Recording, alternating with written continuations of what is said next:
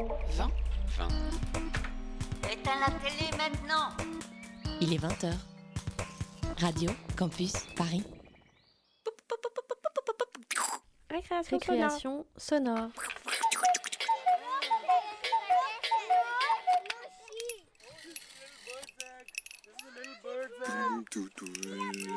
Des sons d'ici et d'ailleurs. Le rendez-vous de la jeune création radiophonique.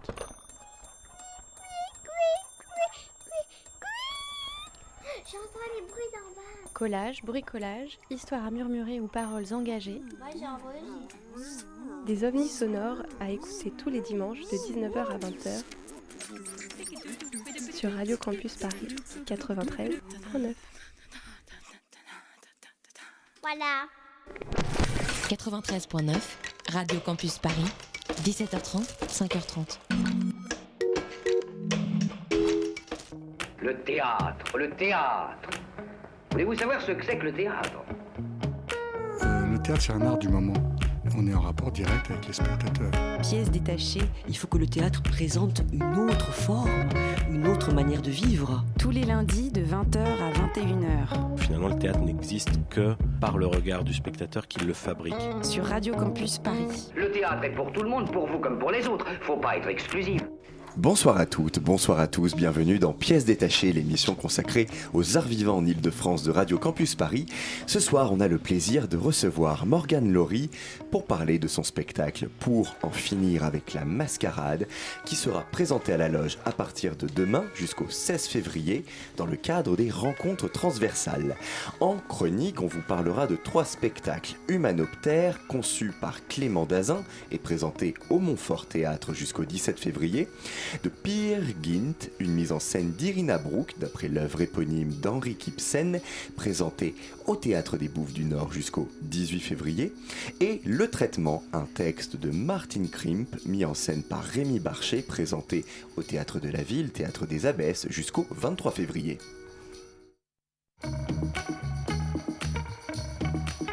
Pièces détachées, les arts vivants à la radio. Et tout de suite, place à Laura pour son édito. Trouver sa place, la sienne. Dire je en sachant ce que je signifie. Cela peut prendre beaucoup de temps, parfois toute une vie. On cherche, on cherche, on s'enfonce dans les méandres de l'âme. Et nos attributs physiques nous indiquent un certain chemin que la société a construit au fil des générations. Le monde divise les voix en deux grandes catégories dès la naissance. Être un homme, être une femme. Et tout ce que cela comporte. Homme viril, femme fragile, homme puissant, femme désirable. Ces rôles attribués dictent nos comportements, nos relations humaines. La femme que je suis s'est construite avec ces dictates que je ne remettais pas en cause et puis j'ai grandi. Je suis devenue comédienne et j'ai compris que ce métier posait de manière très forte une certaine représentation de la femme que je devais incarner sur un plateau.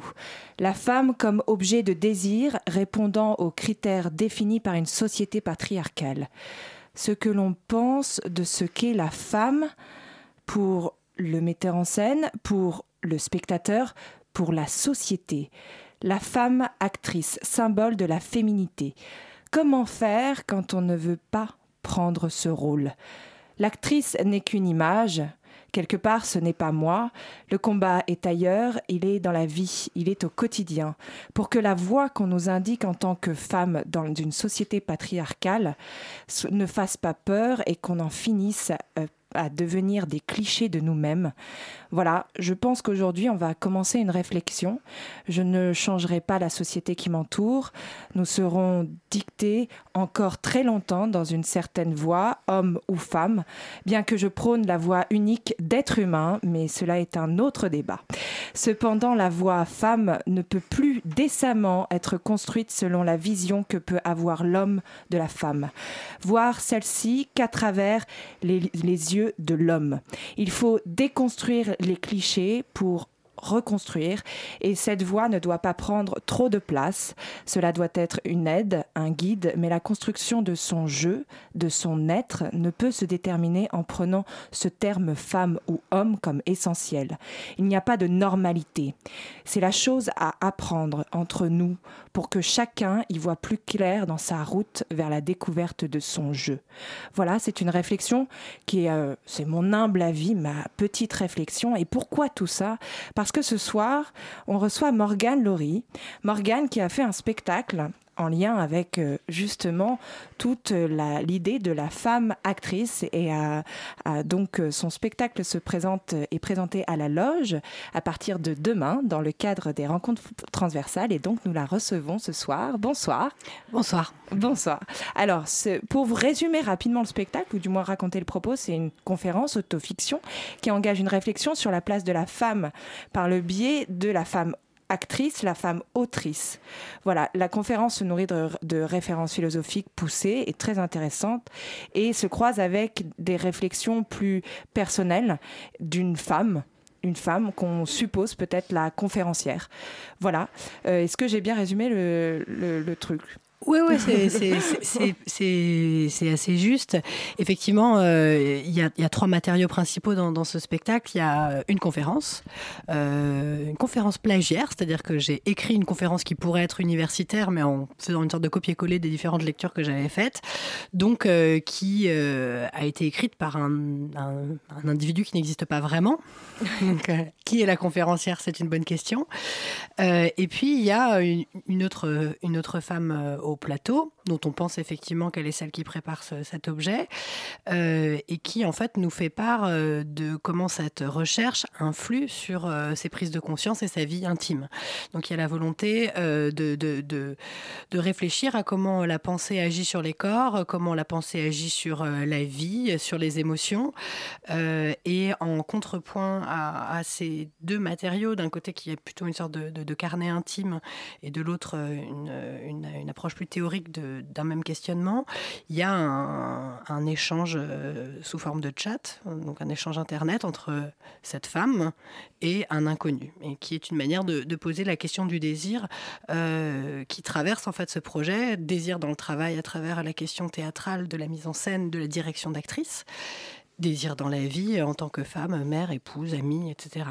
Parce que je pense que cette question-là, du désir comme étant structurant du rapport euh, hétérosexuel majoritaire, euh, est dans le fond véritablement euh, le, moteur à la fois des vies individuelles, mais aussi de comment s'organise la vie collectivement. Quelque chose comme ça. Et justement, vous parlez du... Enfin, là, on, rentre directement un peu dans le sujet. Et votre spectacle s'intitule Pour en finir avec la mascarade. Qu'est-ce que vous appelez la mascarade? Alors, Euh, si je peux un tout petit peu revenir sur la jeunesse du spectacle, le premier titre euh, euh, qui, qui, est apparu, c'était Pourquoi les comédiennes sont casse-couilles. Et c'est parti. c'est pas du tout la même chose. Eh la tonalité est différente. La tonalité est différente. C'est-à-dire qu'à la base, c'est parti d'une discussion avec une comédienne sur les difficultés qu'on rencontrait dans le travail et que je rencontrais avec elle en tant que metteuse en scène et où je pressentais, parce que j'avais déjà vécu des situations un peu similaires, qu'il y avait quelque chose de l'ordre d'une discrimination qui se jouait dans mon rapport aux comédiennes. Euh, que j'étais peut-être plus sévère ou plus, euh, que j'avais des rapports de travail que je trouvais plus compliqués avec les comédiennes qu'avec les comédiens. Et moi, je à cette époque, je faisais beaucoup de, de formation continue sur des questions de discrimination. Et je me suis dit, mais il n'y a pas de raison que le théâtre soit épargné, en fait. Donc, à quel endroit est-ce qu'on discrimine dans notre propre discipline? Et, on était euh, à, Actoral, on, était à Marseille, on, essayait de un peu comprendre ce qui se passait dans, les relations de travail qu'on avait et tout. Et, je lui dis en déconnant, écoute, on va faire un projet qui s'appellera Pourquoi les comédiennes sont casse-couilles? et ce sera une conférence performance où on s'amusera autour de cette notion et de notre relation de, de travail à toutes les deux. Euh, donc le titre de la première étape de travail de ce projet, c'était celui-là. Et au fur et à mesure de la rédaction de ce projet, où j'ai vu les trois matières euh, arriver, donc la conférence, euh, le, matériau plus intime, etc. C'est la conférence que j'ai appelée pour en finir avec la mascarade au départ. Et puis, au bout d'un moment, je me suis rendu compte que le titre premier, qui était assez drôle et qui, en fait, se proposait de partir d'un cliché pour le déconstruire, était un peu limitant par rapport aux propos d'ensemble, parce que d'une part, je ne parlais pas que des comédiennes, mais aussi de mon statut d'autrice. euh, de la question de qu'est-ce que c'est qu'écrire pour une femme, et pas que qu'est-ce que c'est que jouer pour une femme. Et du coup, euh, finalement, le titre qui était euh, initialement que celui de la conférence est devenu le titre du spectacle. Et pour répondre du coup à ta question, la mascarade, c'est un concept à l'origine, féminité mascarade, qui a été développé par une psychanalyste qui s'appelle John Rivière euh, et, qui est un des concepts clés sur lequel je m'appuie pour essayer de comprendre euh, les difficultés qui sont propres au fait d'être une comédienne. Et en fait, ce que dit John Rivière, c'est que la féminité n'existe pas. Ça n'est qu'une imitation d'une sorte d'idéal qui, en fait, n'existe pas. La femme jouant en permanence un rôle en vue de séduire euh, ses interlocuteurs, particulièrement quand elle est dans une situation euh, de, prise de pouvoir. Euh, voilà. Donc ça, c'est en fait le cas clinique qui l'a amené à développer ce, concept de, de, féminité mascarade et qui est un concept qui a été repris par toutes les féministes depuis 1930 sur lequel euh, notamment euh, Virginie Despentes aussi a beaucoup écrit. Euh, voilà, et donc cette idée, c'est de dire il faut qu'on arrête de tous reproduire quelque chose qui n'existe pas, et en fait à le rendre réel par la multiplication des imitations de quelque chose qui en fait nous enferme.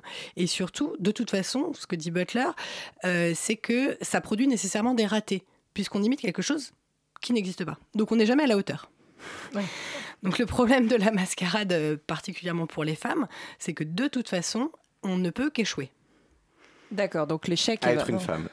À être une femme telle qu'elle est, attendue par euh, on ne sait pas vraiment qui, ou tout le monde, ou personne à la fois, mais de toute façon, elle, ne répond à rien en fait. C'est l'idéal au final. Donc euh, on n'arrive pas à... Et justement, pourquoi euh, vous, vous, avez cette réflexion-là? Pourquoi en avoir fait une conférence autofiction et non pas euh, tout simplement une, conférence ou même une histoire? Mais même à, la base, c'était une conférence performance, donc ça a vraiment muté votre projet. Donc qu'est-ce qui s'est passé alors, moi, j'ai découvert le terme de conférence performance ou de conférence performée il y a six ans, peut-être quelque chose comme ça, parce qu'on m'avait fait une commande euh, plutôt dans le monde de l'art contemporain, parce que le terme de conférence performance, il vient plutôt du monde de l'art contemporain.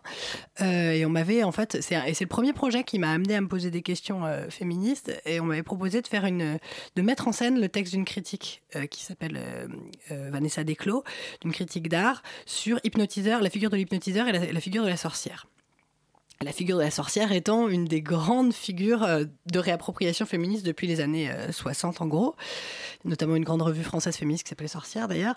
Et, euh, j'ai adoré avoir à mettre en scène cet objet avec un texte extrêmement théorique, des acteurs et construire une pensée sensible au plateau.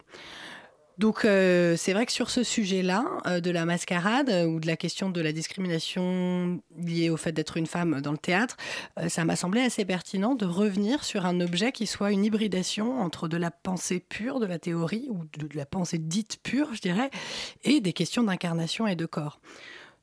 Et d'autant que je crois que la question de l'incarnation, elle est centrale dans, dans le fait de ce que c'est que d'être une femme et de jouer, et qu'il n'y a pas de... Enfin, pour moi, ce dont on souffre en particulier, c'est d'une forme de dualisme perpétuel qui oppose le corps et la pensée, le masculin le féminin, l'intérieur l'extérieur, enfin bref, tout ça. Et que du coup, ce projet-là me donnait l'occasion d'essayer de travailler de manière sensible et à travers les outils du plateau, le lien entre justement qu'est-ce que c'est que d'être traversé par une pensée, comment ça nous change? Et comment à l'inverse la pensée d'une société informe nos corps et nous dicte nos conduites et fait qu'un corps va être considéré comme féminin par essentiellement le langage? C'est qu'est-ce qu'on te dit que tu dois être, qu'est-ce qu'on te dit de faire, quels sont les mouvements qu'on attend de toi? Mais c'est finalement le langage qui informe le corps.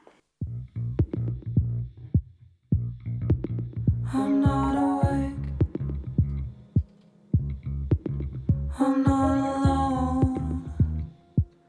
You're right beside my face. Will you love me this way? Cause I'm dancing with my eyes closed. It's okay, it's me, babe. One more time for my taste. One more time for my taste.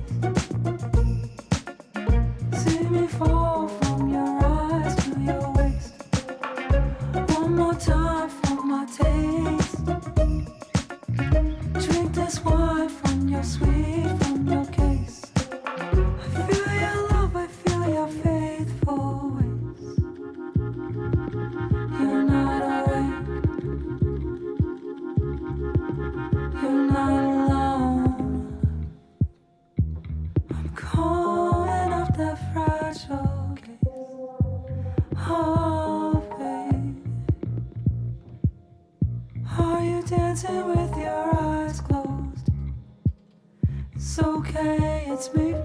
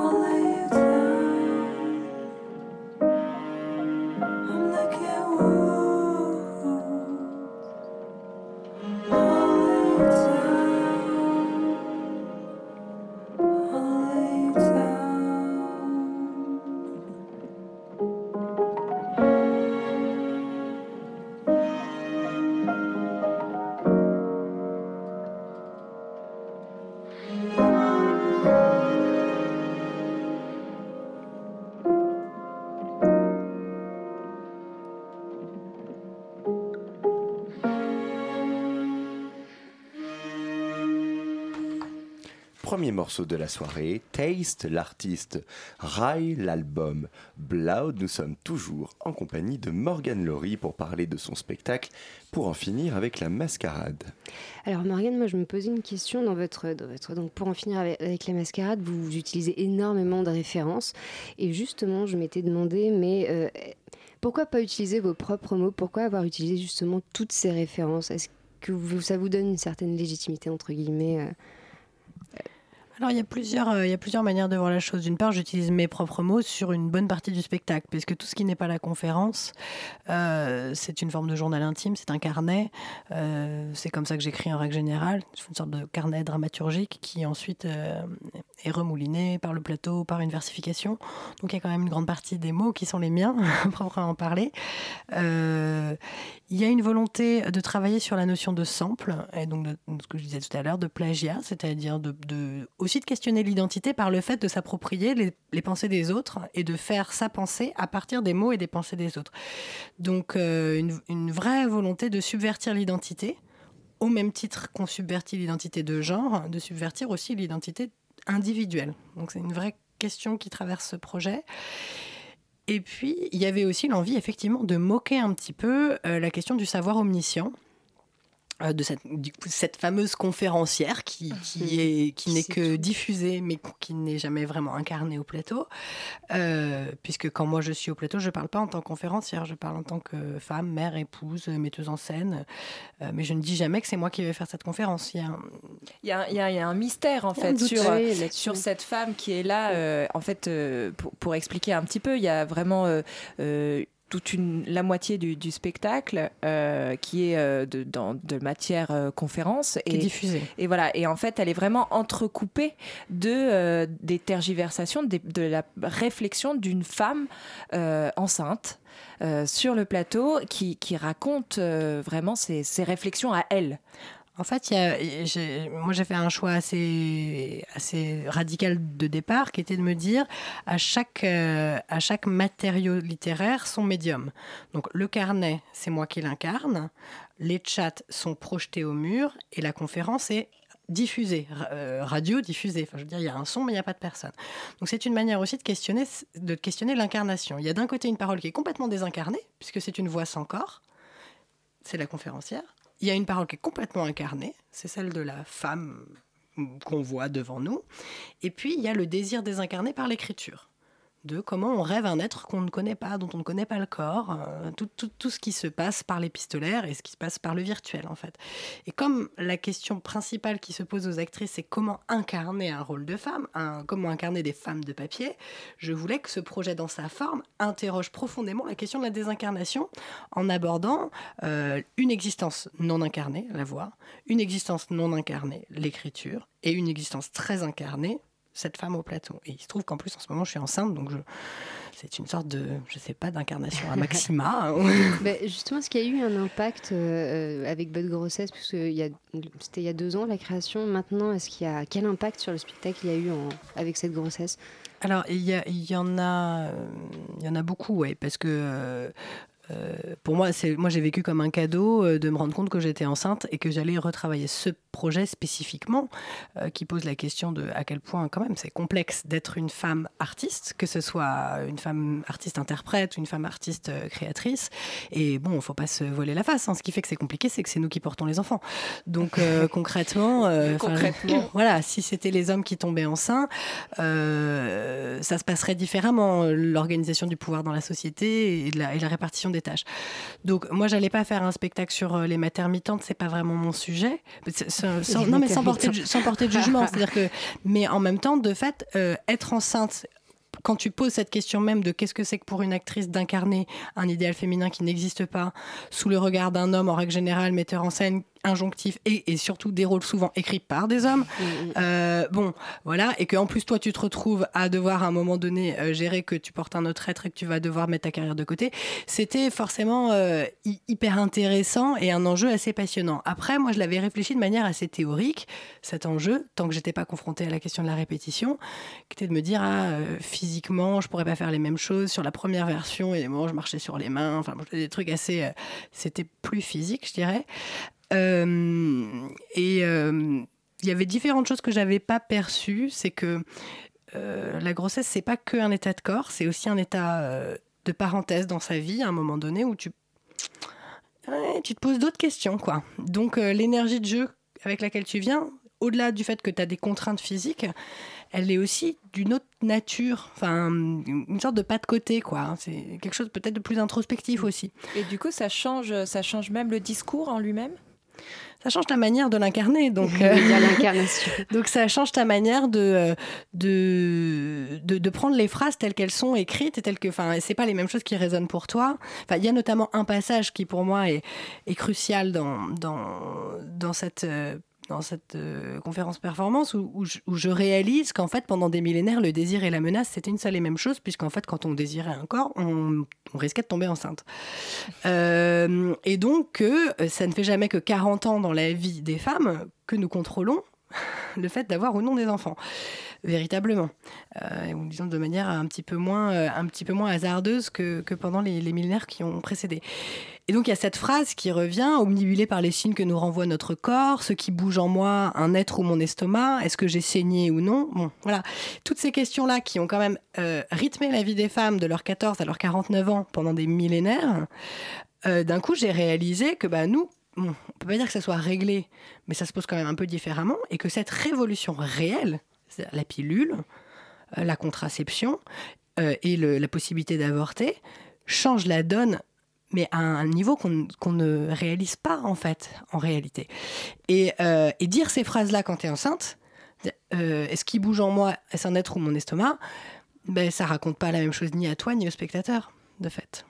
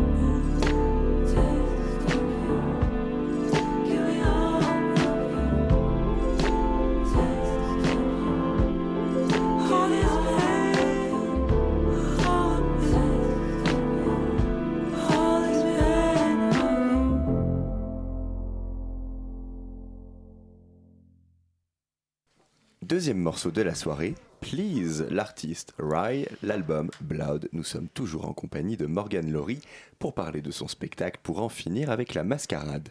Alors, pour en finir avec la mascarade, on reprend, on continue notre réflexion. Attention, on y va, on y va vraiment. Ah oui, c'est du haut niveau Alors ce soir, là, hein, les cerveaux ce chauds. soir, hein. on a, on a philosophé, hein, moi je vous le dis. Bref, euh, on se disait aussi en, en regardant le résumé du spectacle que, que certains iront voir sûrement euh, On espère. après ça. On espère et vraiment c'est incroyable donc allez-y. Euh, dans votre résumé, vous parlez de tuer l'ange du foyer pour mener votre vie de femme et de comédienne. Qu'est-ce que ça signifie pour vous? Alors déjà, euh, pour mener ma vie d'artiste, je dirais. Euh, parce que moi, je me considère pas comme comédienne. C'est un peu tout le, tout le paradoxe de ce, de ce spectacle, c'est que c'est une conférence que j'ai écrite du point de vue plutôt de la metteuse en scène. Non, non, bien sûr, oui, parce que en fait, mais d'après ce que je comprends, la réflexion, elle, elle, elle part quand même du fait d'être, euh, après, je sais pas, mais d'être comédienne, ensuite de dire, de toute façon, je suis passée du côté du contrôle en tant que metteur en scène et auteur. Disons que ça, en fait, c'est la- c'est l'aboutissement euh, du raisonnement. Mais euh, moi, je me suis quasiment jamais définie comme comédienne. Je me suis toujours définie comme autrice, comme metteuse en scène. Enfin, D'ailleurs, je disais auteur et metteur en scène, mais maintenant j'ai un peu changé sur ces questions-là. C'est- C'est quelques années de féminisme aidant. On a entendu. voilà. Mais euh, non, justement, et ce projet m'a aidé à comprendre la raison pour laquelle il m'était impossible de me définir en tant que comédienne, parce que je ne voulais pas me réduire à être l'objet du désir de quelqu'un d'autre. Et euh, donc, j'ai entamé ce projet pour mieux comprendre mes relations, moi, en tant que metteuse en scène, avec les comédiennes. Mais euh, en fait, je ne l'ai pas tellement entamé en tant que comédienne. Je l'ai entamé en tant que metteuse en scène et en tant qu'autrice. Et tu es l'ange du foyer, du coup? Et alors, tu es l'ange du foyer, donc il y a une phrase de, de Virginia Woolf, hein, c'est elle qui dit ça, que pour une femme, pour qu'elle devienne écrivain, elle doit tuer l'ange du foyer. Euh, moi, je l'entends à un endroit très précis. Euh, c'est que à travers ce projet, donc qui, est défini comme une autofiction, j'ai deux modèles en fait d'écriture. J'ai euh, Emmanuel Carrère, très fortement, et euh, Eric Reinhardt, qui est aussi un de mes grands auteurs euh, favoris. Euh, et puis théâtralement, je dirais Rambert, la phrase d'ouverture du spectacle, le désir, toujours le désir, il n'y a que ça, c'est une phrase de Rambert. Et à un moment donné, je me suis dit, mais ces mecs qui racontent ce qu'ils veulent sur leur vie amoureuse, sexuelle, machin, au plateau, mais c'est quoi le contrat qu'ils ont avec leur épouse? Et est-ce que moi, je m'autoriserais à faire la même chose? Et est-ce que moi, je m'autoriserais à aller à cet endroit-là où si je dis qui je suis, je fous le bordel dans ma vie de couple, mais je ne suis pas l'homme, je suis la femme? Qu'est-ce que ça change? Et donc cette question-là de tuer l'ange du foyer, c'est-à-dire que pour écrire, il faut s'autoriser à pas être gentil en fait. Il faut s'autoriser à ne pas être ce que la société attend d'une femme. Parce qu'en fait, je pense que c'est bien plus facile pour un homme écrivain, déjà, de faire carrière, de base, comme c'est plus facile. Je dis pas que c'est facile en soi, mais je dis que c'est plus facile pour un homme, ou que c'est plus difficile pour une femme. C'est peut-être ça le plus précis. C'est plus difficile pour une femme d'être metteuse en scène. C'est évident. Et justement, vous dites euh, c'est plus difficile, mais, euh, mais euh, vous parlez aussi de, votre, de ce combat que vous avez, euh, que, que- qui n'est pas le même entre votre grand-mère, votre mère et vous aujourd'hui. Alors, c'est plus difficile de tout temps. Aujourd'hui, qu'est-ce, que, qu'est-ce qui change? Qu'est-ce qui fait que ça n'est pas la même chose? Votre combat n'est pas le même? Euh, donc là, on sort complètement de la question de l'ange du foyer, bon, juste pour être sûr. Je- je- non, mais parce que je, dois, dire que j'ai un petit peu bifurqué pour essayer de. D'accord. Euh, Qu'est-ce qui change Euh, bah, c'est indéniable que, que chaque génération mène ses propres combats. C'est vrai du féminisme comme de plein d'autres euh, luttes euh, politiques. Euh, ce qui a été acquis, il faut le défendre, mais il y a d'autres à conquérir. Euh, ma mère, euh, pour faire la carrière qu'elle a faite, elle se posait euh, pas la question de savoir s'il fallait dire directeur ou directrice. Déjà, il, fallait qu'elle puisse être une femme dans le monde de la finance. Et, beaucoup d'universitaires le disent aujourd'hui. On s'est pas battu pour être maîtresse de conférence. C'était pas le sujet. Déjà, le sujet, c'était d'accéder à l'université. Donc, chaque époque con- conquiert des, avant-postes et puis celle d'après, à l'étape d'après, à conquérir. Cela dit, je pense qu'il faut pas se mettre dans des logiques d'opposition générationnelle. Et c'est très dur parce que, par exemple, c'est pas pour rien que je cite Badinter. Badinter, c'est quelqu'un qui a fait un travail extraordinaire. Lire aujourd'hui euh, ce qu'elle a écrit sur l'instinct maternel n'a absolument pas vieilli. Euh, par contre, Badinter, euh, l'intersectionnalité, donc le fait de croiser les luttes féministes, raciales, de classe sociale, elle en a mais rien à secouer, voire elle tient des propos avec lesquels je suis en profond désaccord. Mais je pense que c'est aussi une question de génération. C'est-à-dire que moi, je m'estime dans un combat féministe qui réfléchit aussi le, post- le postcolonialisme. Euh, c'est pas sa question. Mais elle, quand elle vient m'expliquer que j'ai tort de vouloir allaiter mon enfant parce que c'est un retour en arrière par rapport à sa génération, il y a une part d'intéressant dans ce qu'elle euh, dans ce qu'elle dit là-dessus sur le fait que le retour à- au bio à la nature peut aliéner de nouveau les femmes mais en même temps euh, c'est pas la même génération il s'est passé des choses en 30 ans qui peuvent expliquer aussi que nous on est décalé un peu nos combats Et justement, euh, c'est pas la même génération. Là, vous allez rencontrer euh, votre public bientôt, Mhm. puisque c'est le les rencontres transversales. Et à la loge, euh, ça, ça implique que vous, que vous faites le spectacle et vous le jouez et vous rencontrez les spectateurs. Qu'est-ce que, est-ce que vous appréhendez cette chose-là ou, euh, ou vous, vous cherchez une réflexion philosophique à l'issue de cette chose-là ou pas? Aussi élevé que celle Ouais, de ce soir. J'ai j'ai la chance que cette rencontre transversale soit organisée avec l'université. Donc, j'ai rencontré euh, essentiellement un groupe d'étudiants. Euh, sur des questions de théâtre et de genre. Donc, euh, j'avoue que non, j'ai plutôt hâte en fait de, de- de- de partager ce spectacle avec un public qui, euh, justement, s'est peut-être interrogé sur ce corpus théorique aussi. Mais j'espère que ça peut aussi être accessible pour tout le monde. Je le souhaite. Et justement, pourquoi pas aller dans la sphère politique, puisque vous avez fait Sciences Po, à- à la limite, aller quelque part d'autre dans, un, dans une autre sphère? Bah, D'une part, j'ai pas mal milité euh, dans des associations aussi, donc ça, fait partie de ma vie. Euh, D'autre part, je voulais aussi revenir sur cette question de la forme. Euh, moi, je me situe dans une lignée qui est celle, honnêtement, hein, de Duras et de Godard. C'est-à-dire que la question de l'art comme, politique va de soi. hein. La forme qu'on choisit, elle, est politique. Et l'exigence est aussi un acte politique d'at- d'attention à la pensée du spectateur et à sa capacité à raisonner et à comprendre. Un spectacle exigeant, vous l'aurez compris, à partir de demain à la loge jusqu'à vendredi. Il est présenté dans le cadre des rencontres transversales. Quand est-ce qu'a lieu la rencontre, euh, Morgane? Je- Mercredi? C'est le 2 mars, non? Alors euh, la rencontre, elle a lieu euh, en fait le, le 2 mars, Ah, effectivement. le 2 mars, d'accord. Euh, les gens viennent quand ils veulent sur, euh, sur les soirées et le 2 mars, il y a une rencontre à la fac de, de Saint-Denis en fait. C'est à la fac de Saint-Denis. À quelle heure? C'est à 10h30. 10h30. Des informations sur le site de la loge. Oui. Pas de problème. Allez donc sur le site de la loge tout de suite pendant la coupure musicale. Merci Morgane d'avoir été avec Merci nous. à vous.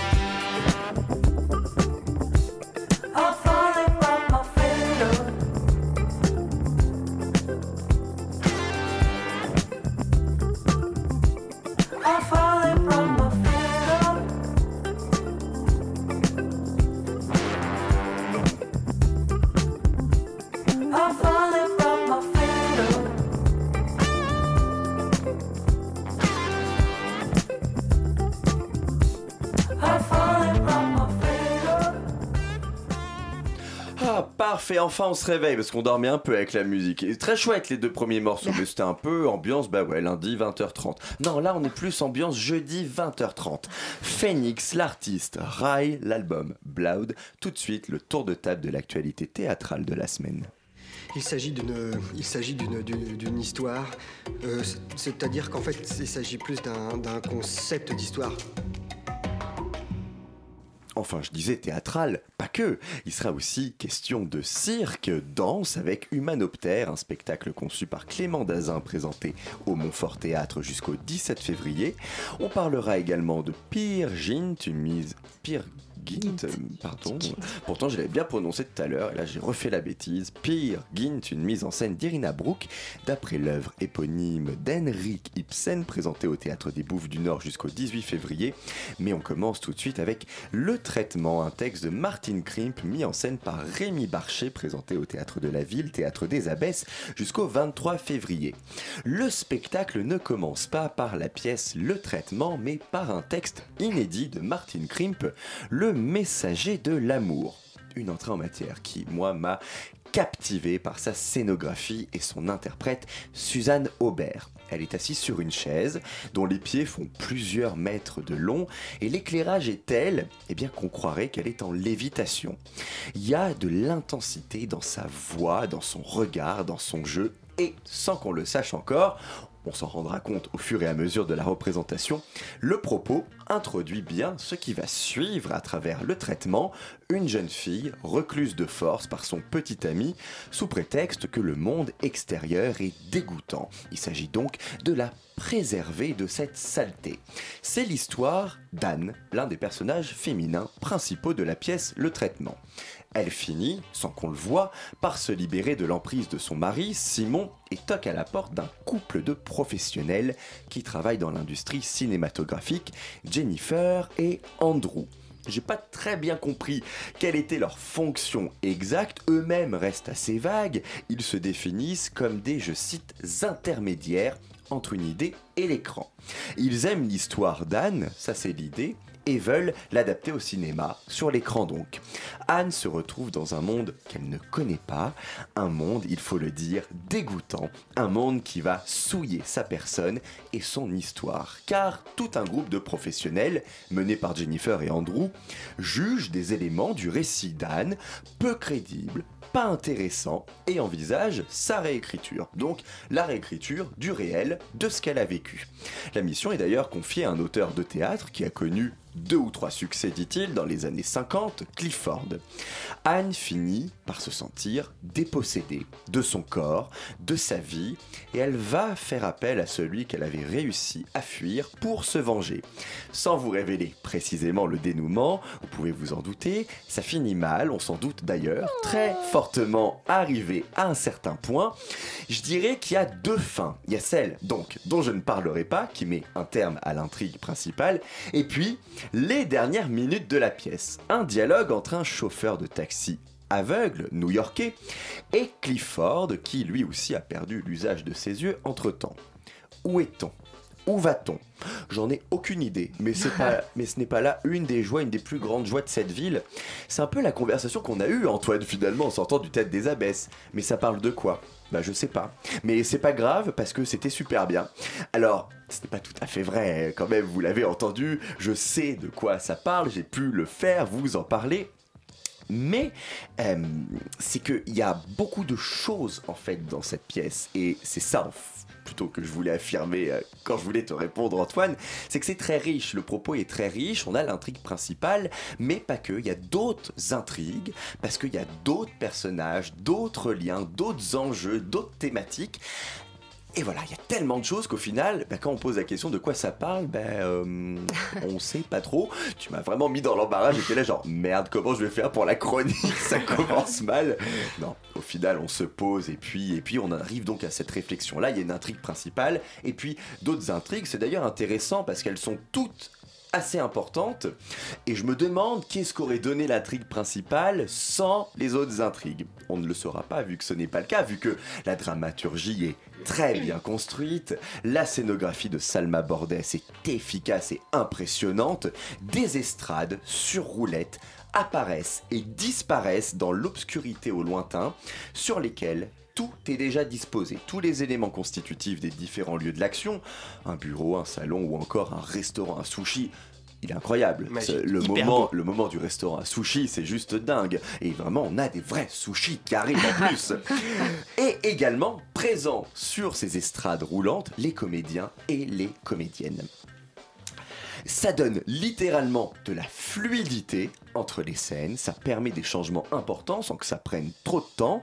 Un écran géant en fond qui est là depuis le messager de l'amour, qui nous indique où est-ce qu'on se trouve, mais surtout qui nous montre où est-ce qu'on se trouve grâce à des vidéos de qualité. C'est pas toujours le cas, là il faut le dire, c'est vraiment des belles vidéos, dont celle de vue aérienne de certains quartiers de New York.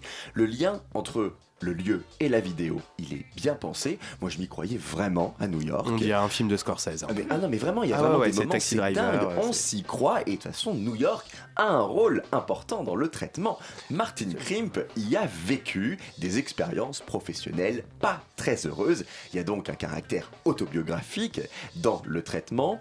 On s'y croyait aussi, il faut le dire, grâce aux interprètes, tous très convaincants, à l'exception de Baptiste Amann hein, qui joue Simon. Là, on est quand même vraiment Ah, moi, je l'avais pas nommé. à côté. Non, bah non, il faut le dire parce que tous les autres sont excellents et lui, vraiment, on est complètement à côté.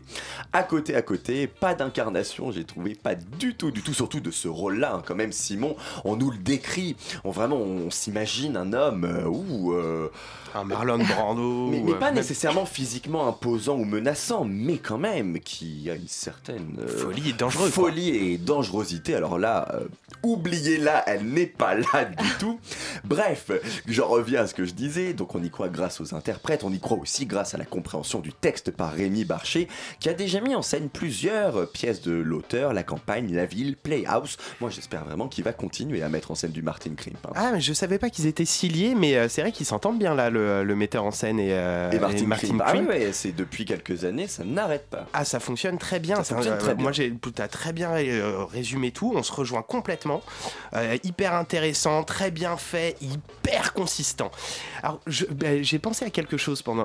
Je trouve que c'est aussi un spectacle sur New York finalement. Oui, ah, que c'est, complètement. Ah euh, oui, que, vraiment, vraiment. au-delà de l'histoire, finalement, c'est un spectacle sur New York. Alors, je Je pense que c'est pour ça que c'est très bien réalisé et qu'on s'y croit, mais complètement. Absolument, on a les odeurs, les, les, euh, les degrés de propreté, même ça va. Enfin, c'est très, euh, très détaillé. J'y ai repensé pendant plusieurs jours avant, comme toi, de vraiment pouvoir en parler.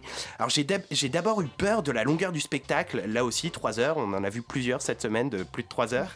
Puis au moment où je me suis dit, ah non, en fait, c'est pas mal, et ben c'était déjà l'entracte. C'est bon signe. Euh, j'ai trouvé la scène au top. J'en dirais pas plus que toi. C'était vraiment magnifique. La stylisation du cinéma au théâtre est très belle, très réussie. la mise en scène est, est belle, énigmatique. Énigmatique et en même temps très Ouais, précise. On ne sait pas truc, euh, exactement ce qui se passe et pourtant on a toutes les nuances. Mhm. C'est fluide. Les comédiens sont top, tous ou presque.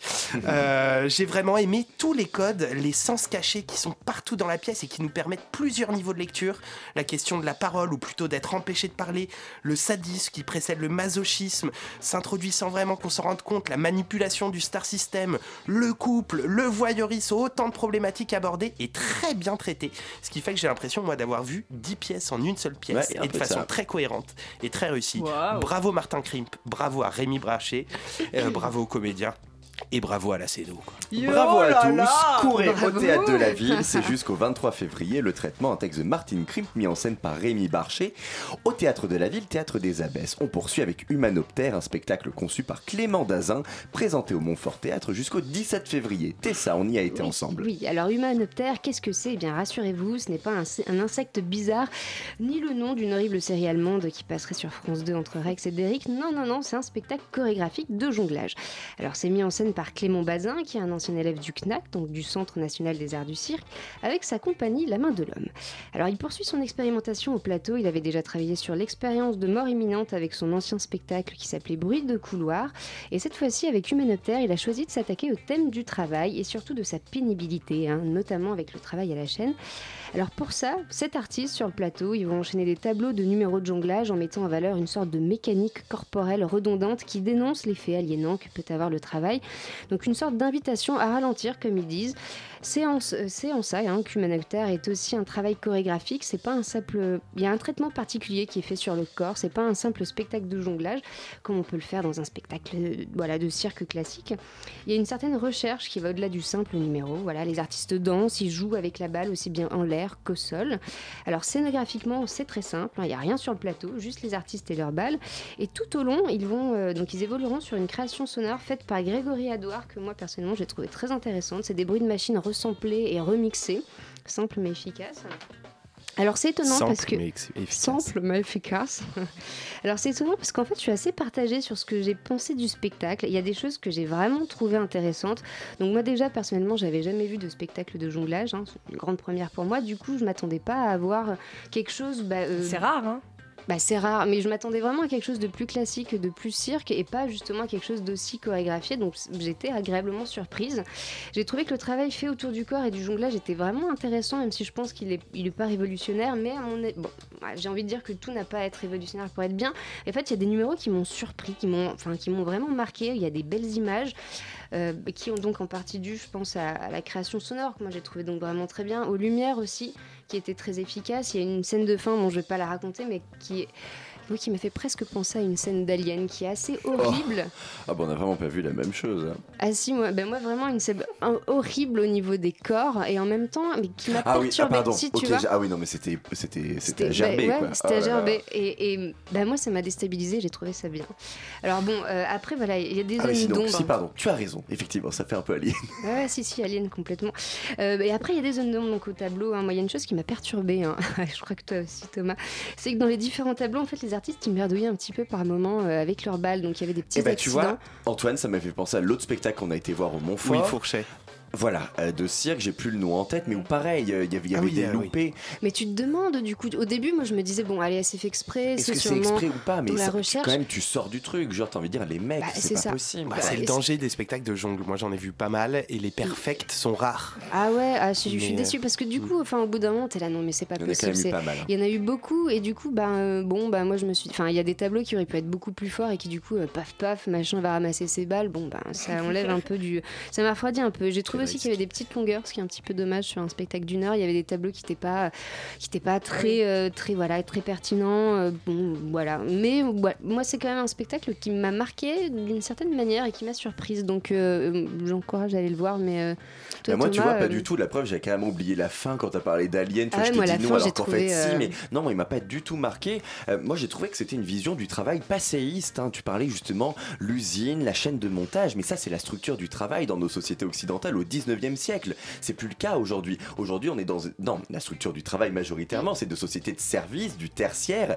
Et c'est, Oui, mais- et ces images-là, elles, c'est plus la norme, je trouve, du travail. Il y a toujours un côté aliénant dans le travail. Ouais. Mais le traitement, pour moi, là, c'est un traitement qui, qui, qui date. Et j'ai l'impression qu'à chaque fois qu'on veut traiter du travail sur un plateau, on a cette vision-là. euh, du, de la chaîne, de la pénibilité. Et aussi, du coup, c'est pas une vision très, très optimiste. C'est forcément associer le travail à de la pénibilité. Alors, ils le disent dans la feuille de salle, quand on ouvre le dictionnaire, c'est ce qui tombe. Néanmoins, quand même, si à chaque fois on montre ça aux gens, on va jamais s'en sortir et on associera toujours le travail à la pénibilité. Et du coup, euh, Bon, c'est un peu vrai en même temps. Moi qui suis chômeuse. euh, bah, non, coup, tu travailles pas, donc euh, tu travailles C'est bien pour ça, c'est euh, bien pour ça. mais, euh, mais non, moi j'espère encore que c'est possible qu'on puisse non être heureux au travail et que ça soit pas nécessairement pénible. Faut juste trouver comment y parvenir, mais que ça soit possible. Et voilà. Et là, ça me renvoie à ces images-là, voilà, qui, qui, qui me que, que je trouve dépassées. et Voilà. Oui. Donc, euh, c'était Humanoptère, un spectacle conçu par Clément Dazin au Montfort Théâtre jusqu'au 17 février. Nous terminons avec Peer Gynt, une mise en scène d'Irina Brooke, d'après l'œuvre éponyme d'Henrik Ibsen, présentée au Théâtre des Bouffes du Nord jusqu'au 18 février. Antoine. Et, et oui, c'est moi qui vous en parle. Euh, bah, on est allé le voir avec Laura. Euh, on se faisait une joie. L'histoire légendaire de Peer Gynt d'Eric Ibsen, mise en scène par Irina Brook au Bouffe du Nord. Alléchant, donnez-moi plus. Euh, J'avoue, on était chaud. Ah ouais, ouais, j'y ai pensé toute la semaine. Voici l'histoire de l'épopée. euh, là, c'est version rock. Donc, je la fais version rock direct. Le personnage principal, Pierre Gynt, est un jeune fanfaron d'une vingtaine d'années qui boit outrance, qui ment, qui raconte des histoires et la honte de sa propre mère. Un espèce d'ogre rebelle. Il veut devenir la plus grande star de rock que la Terre ait portée. Alors juste avant de partir à l'aventure, Pierre a la chance d'obtenir la promesse de la main de Solveig, une jeune fille vertueuse et fidèle, mais euh, par, euh, par manque de sobriété, euh, bah, à la place, il enlève en pleine fête nuptiale la jeune épouse séduisante Ingrid, puis l'abandonne au bord de la route. Après, il rencontre le roi des trolls, euh, qui, euh, donc du coup, euh, Pierre Guit, il, re- il renie sa condition d'homme pour épouser la fille du roi, puis évidemment fuit pour éviter les con- conséquences de ses actes. Et après, on fait un saut dans le temps de 30 ans. Pierre Guint est devenu la star qu'il voulait être grâce au mensonge, à l'insolence et à la malhonnêteté. Et donc Il il, a 50 ans quand il devient une star. oui, bah le temps, là, la temporalité n'a pas grande importance, mais même dans l'œuvre d'Henrik Ibsen, c'est le, c'est Ouais, vraiment une c'est qui vraiment un voyage, un voyage initiatique. en Exactement. Donc il n'est pas soumis justement euh, comme un ogre ou un, être particulier, et il est conscient d'être un être particulier. Il n'est pas soumis au temps ou aux, règles des hommes, quoi. Bref. Euh, donc il fuit encore après d'être devenu une star. Il revient à son village natal où sa mère est décédée. Il n'est plus personne, même lui ne sait plus. Euh, quand la mort vient le trouver, il lui fait une offre. Je vous en dirai pas plus. Bref, sur scène, peu d'éléments, quelques chaises, une grande table, un demi-échafaudage, des plumes, euh, euh, des, des bulles, beaucoup de comédiens. Des quoi Des bulles. Ah oui, des, des bulles. Des bulles. J'ai pas fumé assez de clopes aujourd'hui, d'où cette voix claire. Euh, beaucoup de comédiens des quatre coins du monde sur scène. Ah oui, j'ai oublié de dire que la pièce était en anglais surtitré. Genre, ils jouent tous des instruments, ils dansent, la musique est extrêmement et évidemment présente. Ah bah alors tous les éléments pour me ravir, direz-vous. Et à mon grand Dan, à mon grand drame, non, non, non, non. Non et non, c'est incroyable. Ils ont tout, ils, ils ont certainement beaucoup travaillé. C'est incroyable, ils ont raté. ils, ils sont ratés, non mais vraiment. Ils, ils ont certainement dû beaucoup travailler, tout est stylisé, l'histoire est top, c'est pluridisciplinaire, pluriculturel, c'est mis en scène par Irina Brook. Et pourtant, je n'ai pas du tout été emmené. Je suis resté sur mon petit siège rouge, serré au bouffe du Nord. Qu'est-ce qui s'est passé, Irina? Qu'est-ce que t'as fait? J'ai trouvé qu'il y avait un manque de sincérité, un manque de générosité, surtout de la part du personnage principal, Pierre Gynt. En effet, euh, je trouve que malgré toutes ses actions, le comédien manque de corps, il est un peu étriqué. Pierre Gynt, que j'imaginais comme un ogre grandiloquent, rebelle, m'apparaissait là comme un Louis Sarkozy en crise d'adolescence. Sauf quand il chante, où je trouve qu'il récupère quand même une certaine épaisseur qu'il n'a pas quand il joue. Et c'est un peu le même problème partout. Tous les morceaux collectifs, chantés ou dansés, sont en général très réussis. Et dès que ça passe à la parole, on perd toute intensité. Je pense aussi qu'il y a un problème de scéno qui ne nous ouvre pas l'imaginaire, jusqu'aux lumières qui sont souvent plein feu et ne définissent pas vraiment ni l'espace ni l'ambiance qui sont souvent floues. Bref, ce spectacle assez long, d'approximativement 3 heures, devait me faire voyager à travers le monde. Et finalement, j'étais coincé, un peu serré sur mon siège, mais heureusement à côté de Laura. Mais qui était coincé aussi. hein, si Ah bah j'étais j'ai aussi bien lu parce que c'est bondé en plus, c'est bondé. hein. Malheureusement, euh, malheureusement, je te rejoins euh, parce que euh, Pierre Guit, euh, c'est un voyage justement. C'est trois heures normalement où on doit voyager. On doit. euh, il raconte, euh, il raconte un, un voyage de- à travers, euh, à travers les âges, à travers, à travers des, des, des, des- des pensées. Il va dans le royaume des trolls. C'est un peu de Big Fish. Vous voyez, Oui, il y a, il y a vraiment Big Fish. Et toute l'idée, c'est de, de, en fait de trouver son moi intérieur et, et son trouver, trouver son jeu. Et euh, c'est absolument magnifique. Et on revient à l'édito Ouais, et c'est comme ça qu'on boucle la boucle. Euh, voilà, donc euh, je crois que cet homme, euh, Pierre Guint, en tout cas l'acteur ce soir-là, n'a pas cherché son jeu. Il a plaqué des choses, il a fait cliché sur cliché et il n'est pas allé chercher à l'intérieur de lui. Et ce qui a donné un- la fin, il y a un monologue sur l'oignon. Et là, c'était une pelote de laine. Et c'était très malheureux parce que l'oignon fait pleurer et il n'est pas allé chercher ce qui le faisait pleurer. Eh bien, peut-être aurez-vous plus de chance si vous y allez un autre soir, c'est jusqu'au 18 février, Pierre Gint, une mise en scène d'Irina Brook d'après l'œuvre éponyme d'Henrik Ibsen, au théâtre des Bouffes du Nord. On vous a également parlé d'Humanoptère, un spectacle conçu par Clément Dazin, présenté au Montfort Théâtre jusqu'au 17 février, et de Le Traitement, un texte de Martine Krimp, mis en scène par Rémi Barchet, présenté au Théâtre de la Ville, Théâtre des Abbesses, jusqu'au 23 février. En invité, on a eu le plaisir de recevoir Morgane Laurie pour parler de son spectacle pour en finir avec la mascarade, présenté à la loge à partir de demain jusqu'à vendredi dans le cadre des Rencontres transversales. Une émission qui vous a été préparée par Laura Chrétien avec la complicité d'Antoine Declercq, Tessa Robinson et Thomas Silla, réalisée par Théo Albaric et Julia Cominassi. Tout de suite, restez sur Radio Campus Paris, c'est Yumi, on les voit, ils sont là, ils sont prêts à prendre l'antenne. 3 secondes. Alors, c'est quoi? Ce soir, du punk dégénéré. C'est tout, punk dégénéré. On va être dégénéré ce soir sur Radio Campus Paris. Restez pour la dégénération collective. Nous, on vous dit à lundi prochain, 20h. Bonne soirée à toutes et à tous.